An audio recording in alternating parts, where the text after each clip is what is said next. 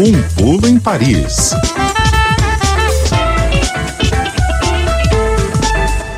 Sexta-feira, dia de dar um pulo em Paris, conversar com o pessoal da Rádio França Internacional. Daniela Franco, boa tarde. Olá, Tati. Boa tarde para você, boa tarde para o Fernando. Boa tarde. E aos ouvintes da CBN. A gente volta a falar do debate que acontece na França sobre a reforma da Previdência, que o governo do presidente Emmanuel Macron quer aprovar de qualquer jeito. Entre as várias polêmicas em torno desse projeto de lei, que já está no Senado, veio à tona o seguinte argumento: o direito à preguiça. Eu, eu falei na abertura que eu nem sei ainda do que se trata e já sou a favor.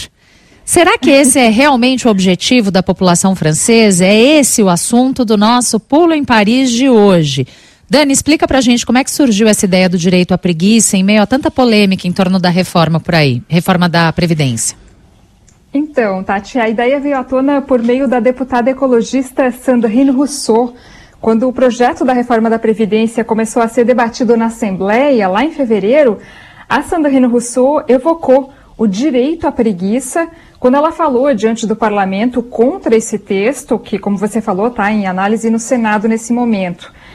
Claro que essa declaração provocou muita polêmica e essa deputada ecologista é uma figura realmente muito midiática e era essa a intenção dela, né? Mas é preciso contextualizar, né? A história toda é que o governo francês, ao tentar impor essa reforma que é extremamente impopular, está exigindo mais esforço por parte dos trabalhadores. E de fato o que a gente percebe é que o trabalhador, a classe média, as classes desfavorecidas, mais pobres, não podem mais, não têm mais condições de fazer mais esforço, chegaram realmente no seu limite.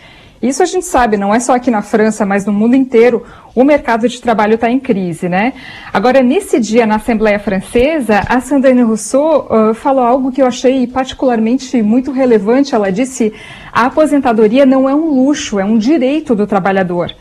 E nessa mesma locução, ela sugeriu que se deveria, na verdade, nesse momento, uh, se estar discutindo sobre divisão de riquezas, por exemplo.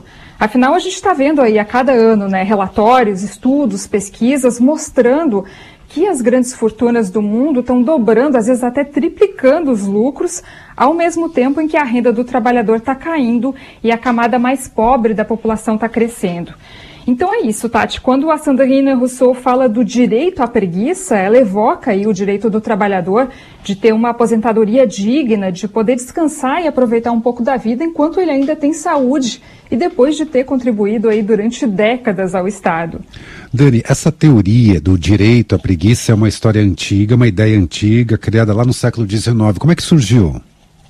É, então, Fernando, o direito à preguiça é inclusive o título de um livro de um economista e político francês, o Paul Lafargue. Uh, direito à preguiça foi publicado em 1880, é um manifesto social que trata do valor do trabalho na vida dos cidadãos e cidadãs. E o Lafargue, nesse livro, uh, apresenta ideias bem vanguardistas. Ele fala, por exemplo, da imposição por parte dos ricos da ideia de que as classes desfavorecidas têm que amar o trabalho, alienando e privando, segundo ele, os pobres de se desenvolver intelectualmente.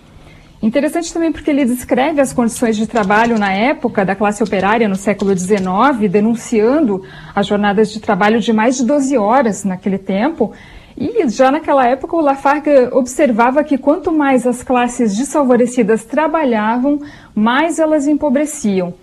Ele também aponta que durante a Revolução Industrial, o progresso técnico resultou numa produção maior de bens, levando as classes mais ricas a consumir de forma exagerada.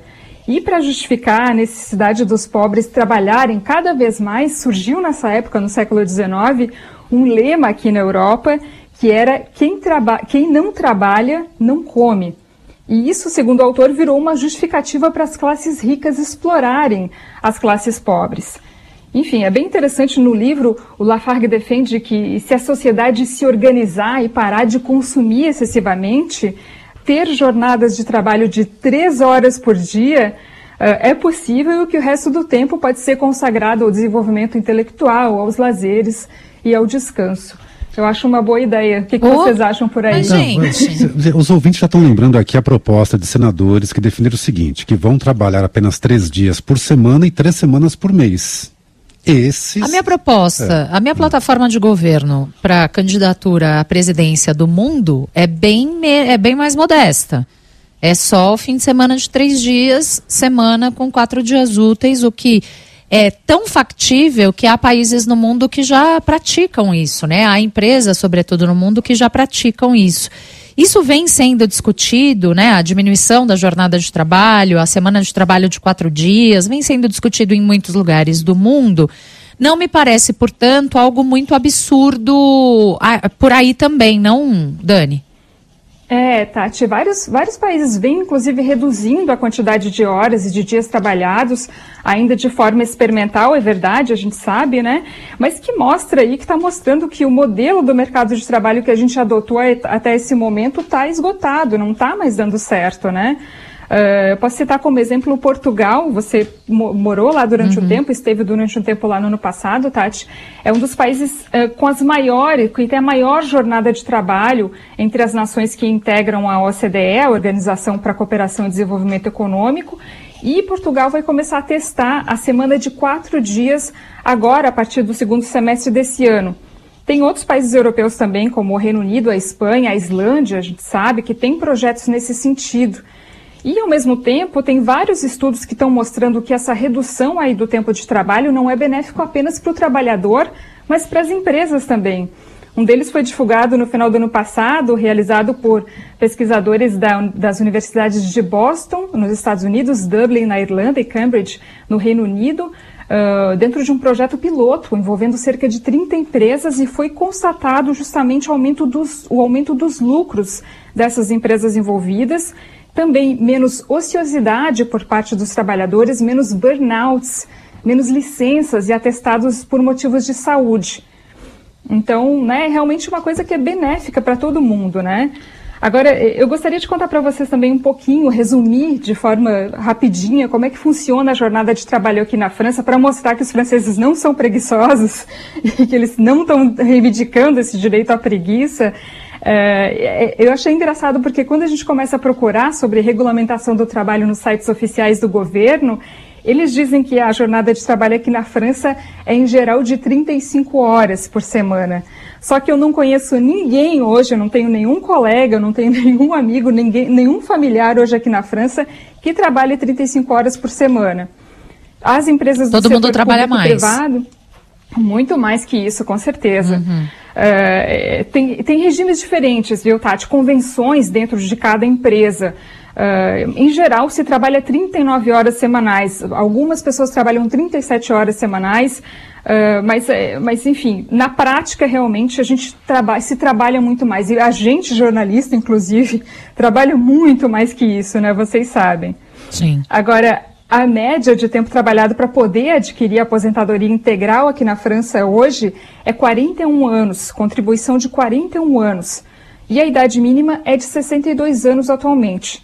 Só que muita gente está se aposentando antes mesmo dos 60, preferindo receber uma aposentadoria menor, porque muitos trabalhadores, quando chegam nessa etapa da vida, já atingiram um limite, não, não conseguem mais trabalhar, não têm mais condições nem físicas de trabalhar, né? Uhum. E o que mostra o último relatório do Conselho de Orientação da, da Previdência aqui da França, que é um órgão do próprio governo, é que aos 60 anos, 48% da classe eh, trabalhadora continua em atividade aos 62, que é a idade mínima hoje para se aposentar, como eu falei, apenas 26% dos franceses e francesas seguem trabalhando.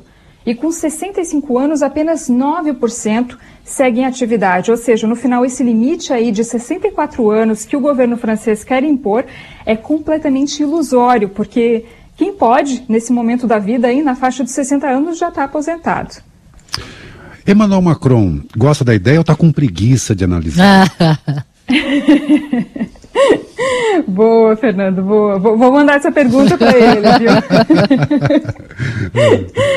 Olha, eu gostaria muito de acreditar que sim, mas eu estou achando muito difícil. O governo está se mostrando muito inflexível. A própria primeira-ministra Elizabeth Borne disse várias vezes aí nos últimos tempos que não tem negociação sobre a idade mínima para aposentadoria, que o governo quer passar dos 62 para os 64 anos. Uh, os ministros do governo Macron uh, têm uma visão um tanto, eu diria, menosprezante, digamos assim, uh, de quem é contra essa reforma da Previdência. O ministro do Interior, Gerard Darmanin, disse recentemente em uma entrevista aqui para a imprensa francesa que, eh, eles, que quem se opõe completamente a esse projeto de, de previdência quer impor uma cultura da preguiça, uma cultura da negação do trabalho. E ele, inclusive, ele, ele é um dos que defendem que o trabalhador tem que se esforçar mais, tem que trabalhar mais tempo. E o próprio presidente Macron tem visões muito polêmicas do trabalho. Uh, eu lembro de um episódio em particular em 2018, ele bateu boca com um rapaz de 25 anos na rua durante um, um evento, as Jornadas do Patrimônio, porque esse jovem o abordou e disse que ele estava desempregado há muito tempo, que não conseguia encontrar trabalho. E o Macron respondeu de uma forma até muito grosseira para ele, falando que, falando para ele, olha, vai dar uma volta aí nas ruas, vai procurar uh, o que se quer nesse momento a pessoa que esteja disposta a trabalhar. E ele falou uma frase muito polêmica que ficou, enfim, todo mundo lembra dessa frase. O Macron disse: se eu atravessar a rua nesse momento, eu encontro um trabalho para você.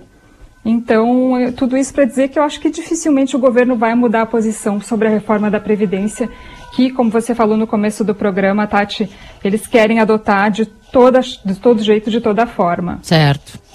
Bom, eu falei também no começo que está tramitando no Senado. Quando é que deve sair esse resultado? Olha, Tati, a gente está esperando aí próximas semanas. Eu sei que no Senado eles vão debater ainda durante mais dez dias, depois volta para a Assembleia dos Deputados, né? Uh, e daí, enfim, daí eles, enfim, tem um certo limite que eles não podem ultrapassar de tempo, porque se passa de 50 dias, por exemplo, o governo tem o direito de impor a reforma, de dizer não tem mais debate e a gente vai passar uh, essa reforma de realmente a força, né? Então é realmente um, um, projeto que é muito polêmico, não só não tem só a questão da idade dos 62 para os 64 anos, tem também um aumento da quantidade de anos de, de cotização de 41, em média, como é hoje, para 43 anos. O governo quer acabar com os regimes que são chamados de especiais, são regimes que dizem direito a trabalhadores do sistema ferroviário, da indústria elétrica, uh, que têm ritmos de trabalho diferentes, né, funções diferentes que justificam a aposentadoria um pouco mais cedo e eles têm um pouco, de, um pouco mais de vantagens, digamos assim, que o trabalhador convencional. E é polêmico também porque o governo não dá sinais aí de recuo diante da insatisfação dos franceses, das francesas. As pesquisas estão mostrando aí, em média, 70% da população que é contra esse projeto de reforma da Previdência. Uh, e desde o início desse ano foram cinco dias de greve geral e manifestações contra os planos do Macron. Uh, eu lembro que agora, na semana que vem, dia 7 de março, na próxima terça, tem uma, uma nova greve geral, vários setores já, já anunciaram que vão participar dessa mobilização, uh, que vão paralisar geral, e tem muitos setores aí, como o setor ferroviário, está planejando aí, que estão planejando realmente prolongar, fazer uma greve longa aí de vários dias. Então é realmente uhum. uma, uma, uma queda de braço, como a gente fala aqui. Perfeito. Vamos acompanhando, né? Qualquer novidade, o pessoal da Rádio França Internacional informa a nossa ouvinte aqui. Daniela Franco conosco nessa sexta-feira no Pulo em Paris. Obrigada, Dani. Até a próxima. Valeu, Tati. Uma ótima sexta para vocês, um fim de semana de descanso e de preguiça. Quero. Porque a gente merece. Quero né? demais. Obrigado, Dani.